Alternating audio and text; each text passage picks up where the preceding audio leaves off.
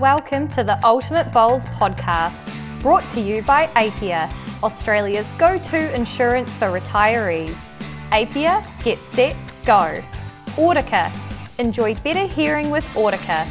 If you're over 26, book your free hearing check today at audica.com.au. And Specsavers, should have gone to Specsavers. Keeping on top of your eye health is our turf. Now, here is your host, Director of the UBC, Rebecca Jelly. Welcome back to the Ultimate Bowls podcast. My name is Rebecca Jelly, and today I am joined by fellow UBC Director and legendary commentator Chris Green. In today's episode, we will be reviewing the first Ultimate Bowls week of 2022, held just last month, and of course, hosted by the wonderful Dandenong Club in Victoria. Now, a quick recap for our listeners before we delve into those results. The Ultimate Week consisted of three individual events played back to back in a format that required some restructuring that occurred, of course, as a result of COVID 19 cancellations and postponements. But boy, was it great to be back on the green after more than two years since the Borough Boys took out that final event of 2019 at the Moama Bowling Club. So 22 teams faced off for their share of nearly $500,000. Remember our format. It's fun, it's fast, it's fresh. Just a little recap for you before we get into those results. First shot, 10 points. Second shot, 5 points. Third shot, 3 points. Lead shot gets you another 3 points. Remember, that's whoever's holding the shot after those first 6 bowls have been played. And of course, any other toucher of any sort, whether your bowl ends up in the ditch or right on the kitty, is three points. And it's that five ends pairs match with a shot clock in play. Now, unfortunately, four of our teams out of Asia couldn't join us, and one from New Zealand due to border restrictions. But the international flair certainly wasn't lost with the addition of two new franchises out of the USA Southern California Tsunami, and the Golden State. First of all, before I get ahead of myself, welcome, Chris. Thank you for your time today. Awesome to have you here. Certainly looking forward to your insights. You, of course, saw more bowls than anyone else, being right up front row center with the action. So, first up, give us a recap of these two USA teams. Tell us a bit about them. Yeah, great to be joining you, Beck. Um, look, it was. I was in the best seat of the house, and uh, the bowls uh, for that week was just phenomenal. Uh, just got better and better.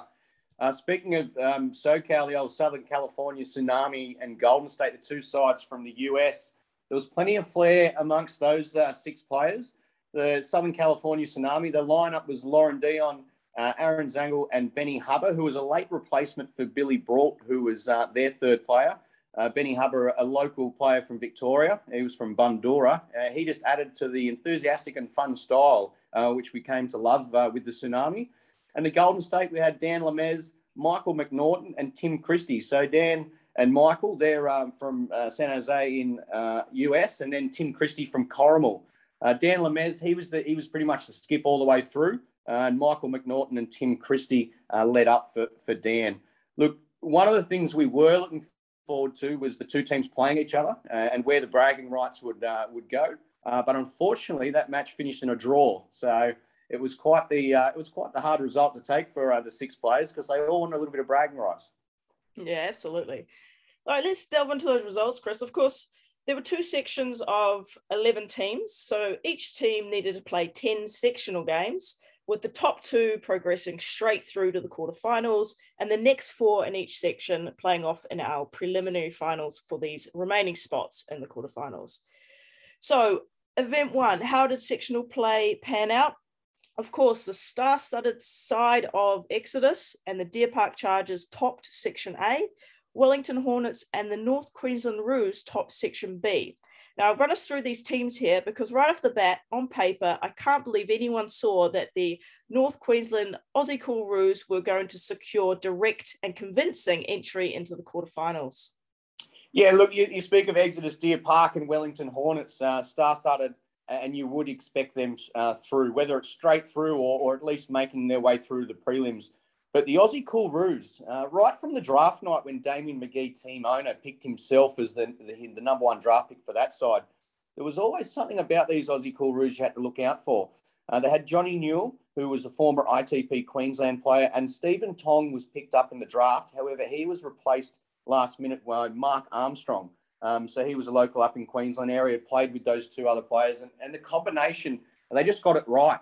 Um, Damien McGee, he was there early uh, in the week, so prior to the ultimate week, and he put a lot of effort in on the greens.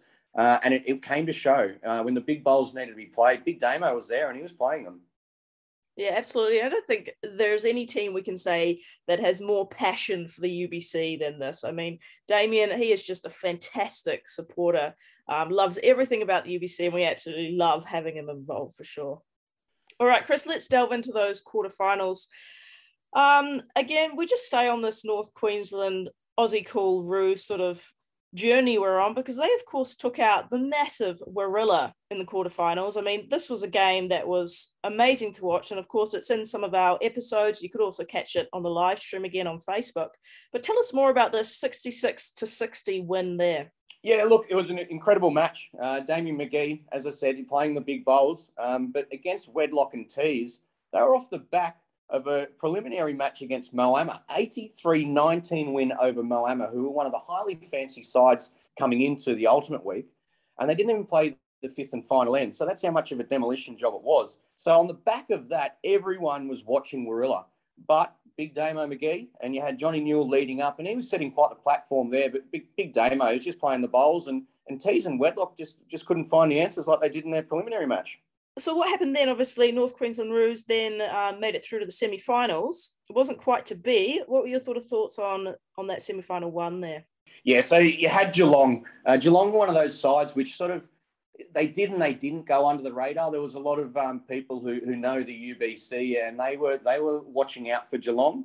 Um, but in saying that, they, they, were a side which was sort of untested, untried. They, they were uh, they have been together a while. The three boys uh, they've had a group chat ever since the um, the draft previous to the, the one for the ultimate week where we had the cancellation and postponement. So they were fortunate enough with, with Ray Pearce and Nathan Bush uh, being their pre-selected players that they were able to grab Harley McDonald again.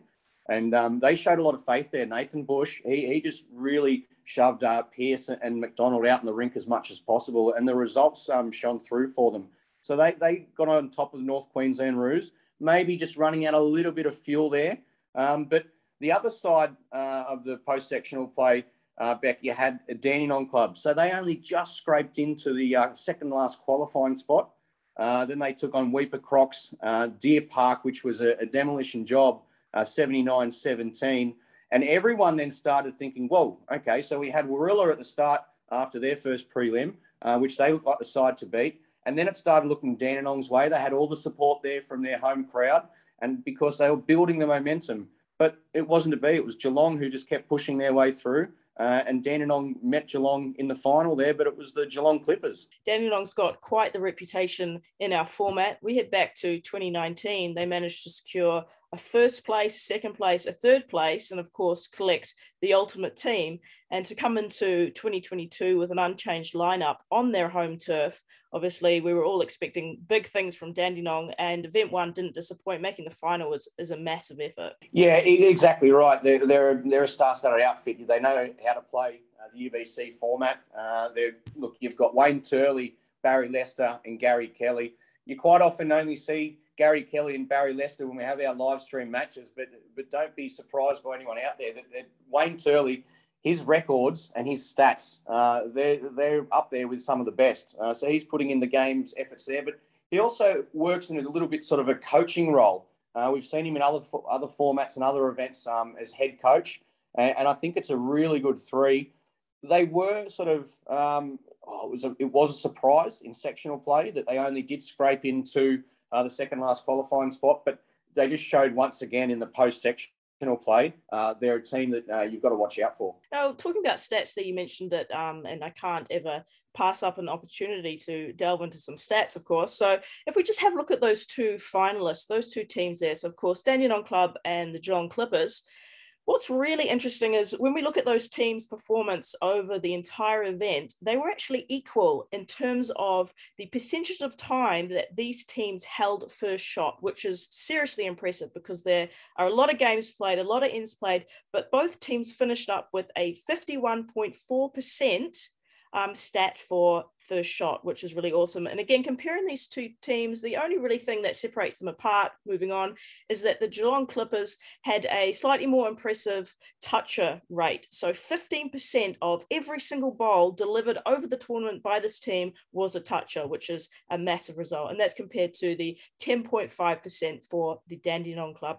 All right, Chris, let's have a look at those um, actual combinations. So we had Ray Pearce um, with Harley McDonald, Gary Kelly, Barrie Lester, obviously. Um, and we look at their overall games played in these particular positions and arrangement of positions, so lead and skip staying the same, seven matches to eight matches, and a win rate of 86% for the Geelong Clippers, and a win rate of 75% for that deadly combination of Gary Kelly and Barrie Lester. So there's not too much separating these two teams um, in terms of their overall performance.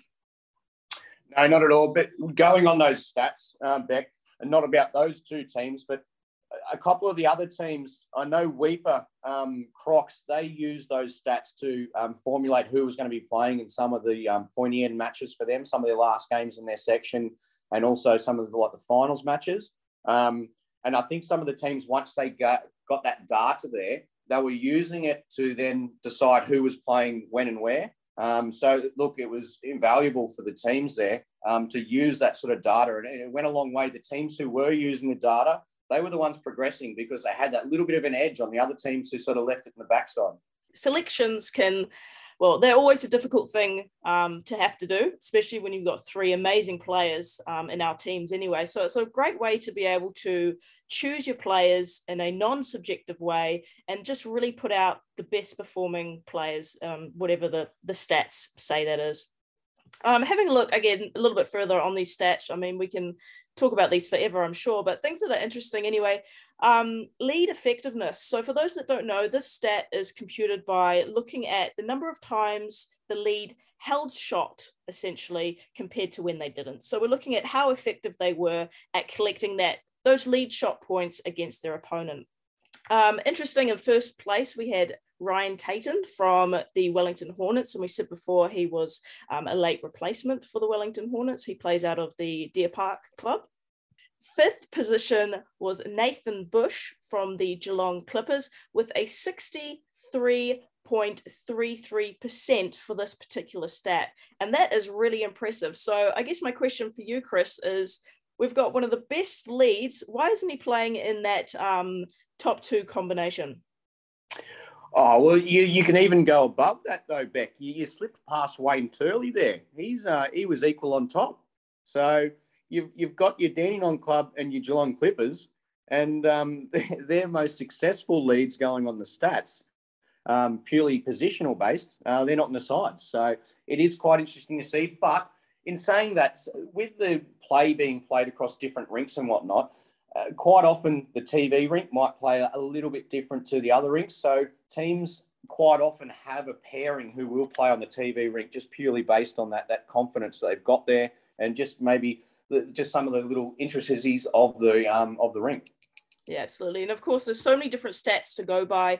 This um, leaderboard, I guess, for your top leads isn't a standalone thing. There are so many other ways to be scoring points. So it's just one of the many things we offer um, our teams to have a look at how they're progressing.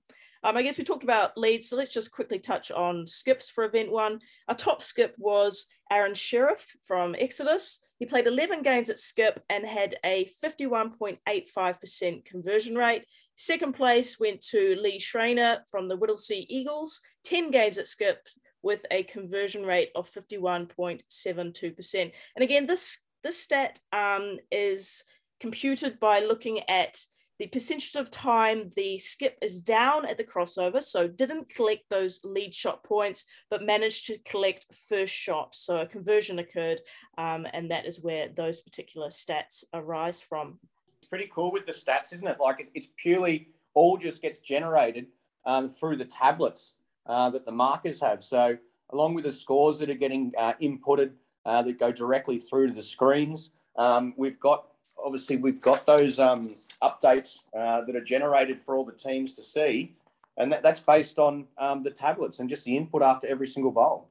Yeah, absolutely. And, and that's what makes us a bit different is that we're capturing the data from every single bowl that's being delivered. So we can track everything you want to know about any player. So if you've got some bright ideas for stats we've overlooked, you know, definitely let us know. All right, let's move on to event two. So this was obviously day three and four of our ultimate week. Once again, we saw Exodus top their section. They're flexing their muscles, but the surprise here was certainly the UBC challengers who joined them in receiving direct entry into the quarterfinal. So, for those that don't know about the UBC Challenger event, this was an open qualifying event held at the Dandenong Club, and the winning team received direct entry into our main event. Um, I guess COVID sort of ruined our plans in that um, the initial goal was to hold three of these qualifying events so that we had three teams comprising the challenger side um, but with the other two not being able to go ahead, this particular side was promoted to competing in all three, and it was clear all they needed was that warm up first event. To see them get direct entry is just fantastic. Um, Chris, tell us a bit about this team. Yeah, look, they were real good. Uh, I love watching them. Um, look, Brendan McCullum, um, Matty Curter, and Adrian Marchioli, who was a, a late replacement for uh, Matthew Cattell who was um, he was in the team when they did qualify. So the, obviously, as you said, the qualifying event, which was at Dandenong, the team knew what the UBC was about um, through the qualifying event. But look, event one, once you get to the real deal, uh, event one was, as you said, a bit of a warm up for them. But event two, uh, they just come out firing. I think Brendan McCullum, he's got uh, a lot of different pairs of shoes at home. I don't know how many of them match because he had black on one side, white on the other. He had black and white socks. Uh, he had different caps. Um, but look, his flair and uh, just what he was providing at the lead spot, and Matty Curter, his confidence and his skip conversion. Uh, look, it was second to none, really. The boys, um, the boys performed outstandingly. It, look, it was a shame to see um, them just get defeated um, when they did get through so far. But I think the experience for them and, and, just the joy they got out of it. I know they're going to be back in the UBC at some stage, and look, I, I'm, I wouldn't be surprised if uh, some of the guys actually get picked up in the next draft. Absolutely, and that's what this is all about. That was really a chance for them to showcase their skills, and and they sure did that. I mean, not only did they make the quarterfinals, but they they took down the Darwin Cyclones um, to then make a semi final, which was just fantastic to see. Yeah, and look, they come up against Geelong. So if you're going to get beat by anyone uh, in the ultimate week, I mean, if it was either Warilla or Geelong, well, I mean, you could just say, look, they were, they were the better side because that's what they were. They were, they were the top two at the end for uh, the ultimate team, that's for sure. Talk us through um, some of the interesting, well, other interesting results you saw in event two in terms of our post section play. We all had that wondering about how Warilla would back it up um, after event one, but they came out in their quarter final. It was 99 to 51 against the NCE Raptors. And the NCE Raptors, they were another side who they built that confidence from event one into event two. Look, a really young sort of side, but a real good fun side. They had Dean O'Neill, Joshua Corliss, and Liam Turner. Uh, all, all club mates uh, and all young stars for Victoria. Then Warilla played the Colts, and we've seen the Colts, and we know what they can do. Uh, Nathan Wilson, like he's just a he's just an action sort of player. Um, so they defeated them in the semi final. Then at the final, it was against the Geelong Clippers. And 80 to 52 just shows how good that Warilla Gorilla side was going. You mentioned the Colts there, and I, I can't help but think that um, the UBC format is built for Nathan Wilson. He often puts on a show and, and really brings out his best bowls. Yeah, and his two teammates, Dane McKinnon and Jordan Yates, uh, they were they were outstanding uh, from the lead position. I think at one stage, um, Jordan started a match off with uh, four touches. So that just gets the points on the board. And, and we know with Nathan, he almost needs it to be a shot where he's got a centimetre or two as opposed to a foot because he really gets pumped up and those big bowls. Uh, look, he provides action reels. So just looking at those two finalists, just going to scroll through some of these stats here. What's interesting is top of the leaderboard in terms of percentage of time teams were holding first shot. This is across the entire event. It's not surprising here that our two finalists actually came up on top here. So first place, the Geelong Clippers with 64.6% and the Warilla Gorillas with 63.1%, which is a phenomenal result, I'd have to say there. Yeah, look, it just showed what they were all about. And it's just so good to have a look at these stats. And it really surprised me the some of the teams. It was only a minority, but there were some teams who weren't taking too much um, into the stats after event one, but they really picked it up event two and event three because they heard all the other players talking about the stats and how they were using them. And they were thinking, oh, geez, we missed the boat here. Like these teams are getting in front of us, they're getting that little bit of an edge. Um, so look, the stats really are pretty impressive, Beck. So let's take a look at um, our top leads. Let's give credit where credit is due. So first up, we have Ryan Bester from Moama, played four games at lead and ended up with an 80% effectiveness, which is which is really impressive. Second place, Matty Bouse, Exodus, six games at lead, 76% effectiveness. And third place, Corey Wedlock, Warilla Gorillas, seven games at lead, 71.43% effectiveness. All right, now let's take a look at our skips. So in first place, we have Alex Marshall from Moama. He played nine games at skip with a 70.83% conversion rate. Um, and down in second place, we have Wayne Rudinger from the Broadbeach Lions with six games at skip and 55% conversion rate. So you can just see how, I guess, much of a head and shoulders Alex really was compared to the rest of the pack in terms of skip conversion for event two. Uh, we'll take a look at average touches just to see who, I guess, gave the most bang for their buck. We do have an overall touch account, which takes into account every single game played in the sectional rounds. But this particular stat here looks at all matches and gives us an average toucher um, result per match, obviously, because players are playing a different number of games. And up top, we have Sean Ingham, played five games with an average touch account of 3.2. Second place, Ben Winther from the Whittlesea Eagles, five games again, average touches, three per game. Um, third place, which is seriously impressive because Nathan Wilson here from the Flemken Colts played 13 games, racked up 37 touches, which is a 2.85 average toucher result, which is just fantastic. All right, let's head into event three. Okay, so impressively, for the third event in a row, this is the only team to have cracked it. Exodus secured the top sectional spot for their section, and of course, got that direct entry into the quarterfinals. Having a look here, we again saw the North Queensland Roos make their appearance, um, and also the UBC wildcard, which is fantastic to see. So, Chris, take us through um, some of these results. Yeah, you, touched on the UBC wildcard there. I think it's probably the best overall wildcard uh, side we've ever seen uh, in the UBC. Uh, Eric Johannes, a former South African uh, legend, uh, he was uh, picked up, um, well, he was drawn out um, in the draft as, as, a lucky captain. And he picked um, Blake Nairn and Clive Adams, two WA representatives and definitely stars of the West.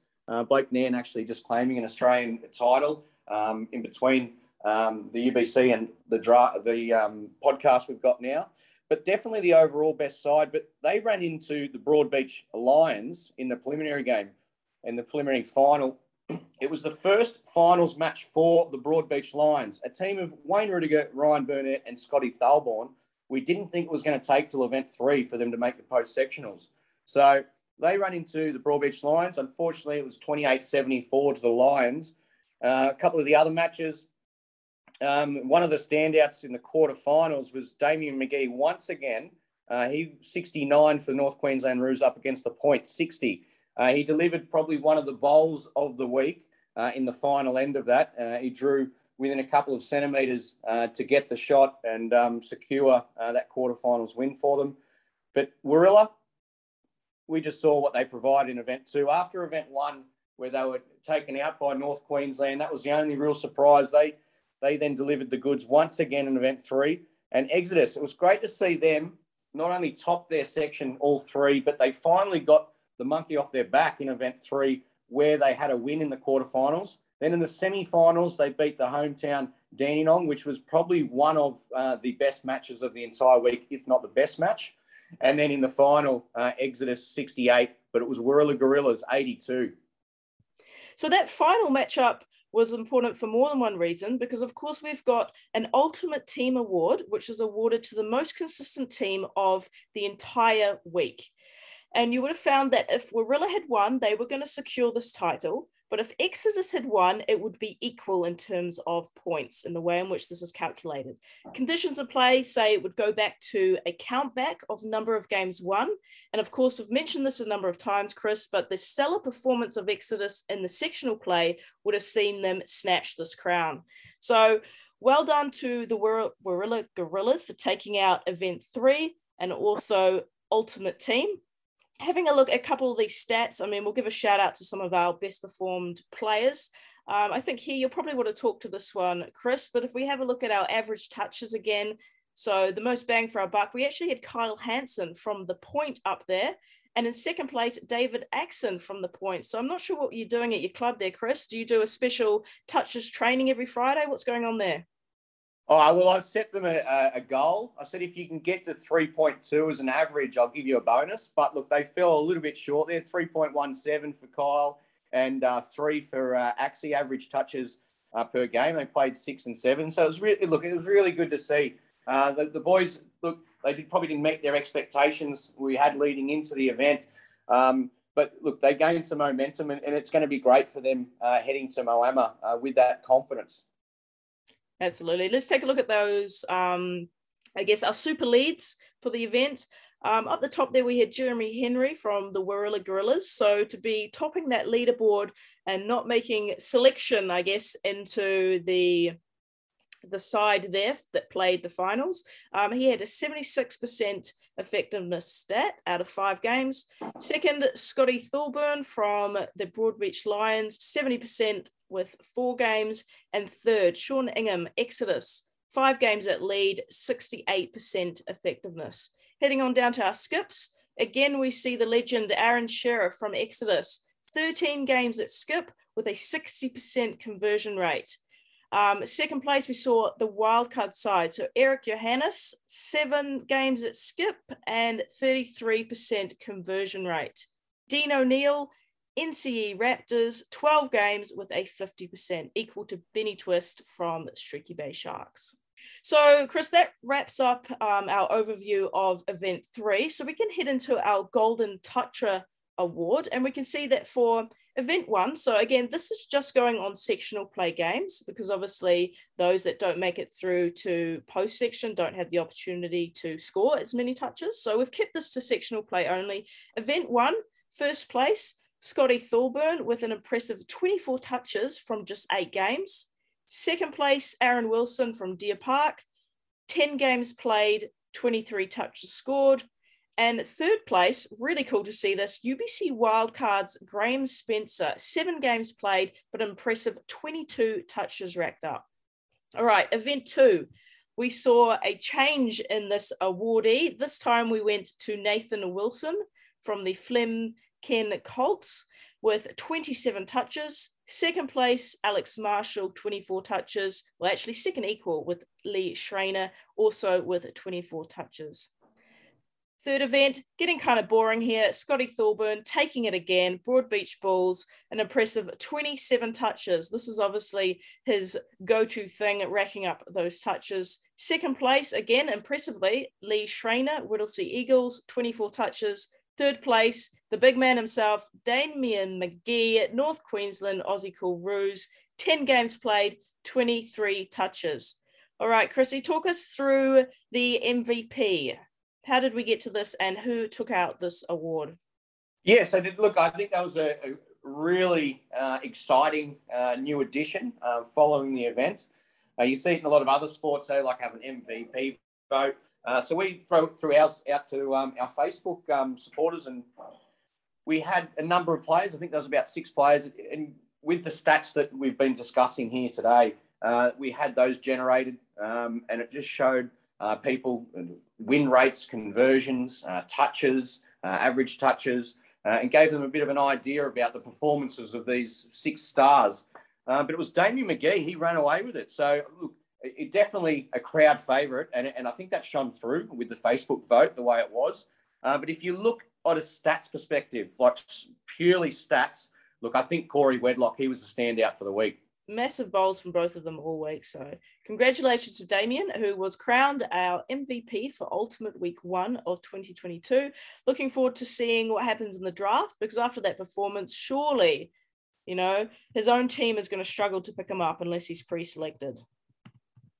Yeah, he might have to roll the dice there. Whether if he doesn't pre-select himself, he might just be hoping that he, he does get pulled out because as you know, it's it's one of those risks that teams play if they don't pre-select a player or or a couple. They do run the risk of um, some of the um, stars getting picked up, and, and Damien's definitely on the radar now for a number of teams. Rightly so. All right, our next events are Moama Bowling Club, December 11th to 16th. We have some new franchises joining us, which is really exciting. And of course, we're hoping for the return of our Bowls Asia contingent, which is four sides. Um, one of the new sides joining us um, is actually the New Zealand qualifiers, which I've got um, very involved with. Um, so I'm looking forward to seeing them travel. They're part owned by the Newland Bowling Club in Auckland, and these events have been running for two years now. And we're really stoked to see some of New Zealand's top talent set to travel. For example, we've got Sheldon Bagrie-Howley. Um, he's the most recently New Zealand capped men's player. We've got Paris Baker, who is a Tongan representative. She was actually the world under 25 singles champion just a few years ago before COVID. And we've got Aidan Zittersteijn, Cook Islands Commonwealth Games bronze medal back in 2018 on the Gold Coast. I remember um, that. I remember that fondly, Back, I was uh, I was there, and uh, that was uh, that was very well celebrated. I'm sure it was. Um, so yeah, we're stoked to have some amazing players um, travel. In fact, there's going to be 18 Kiwis traveling. So this is a, a huge party coming along to the Moama Bowling Club, and, and I hope they're ready for it. So the next event in New Zealand is in Auckland again, and it's at the end of August. Again, we've got full bells and whistles. So we've got the software, the scoring, the live streaming. We don't have the amazing commentary. That's why we need Chris there. So hopefully he's going to take the week off and join us. Um, but definitely, if you're keen to come on over to New Zealand to have a go, it is a lot of fun. So do get in touch if you want to put a team in. You were talking about the new sides joining us. And that's the thing that's really excites me uh, about the next event. We've got the, the number of people coming from New Zealand, but we've got a couple of new sides who have already signed up uh, since the last event. So they'll be announced shortly, I'm guessing. Um, but look, I'm glad to have the inside information because it's plenty of excitement coming our way.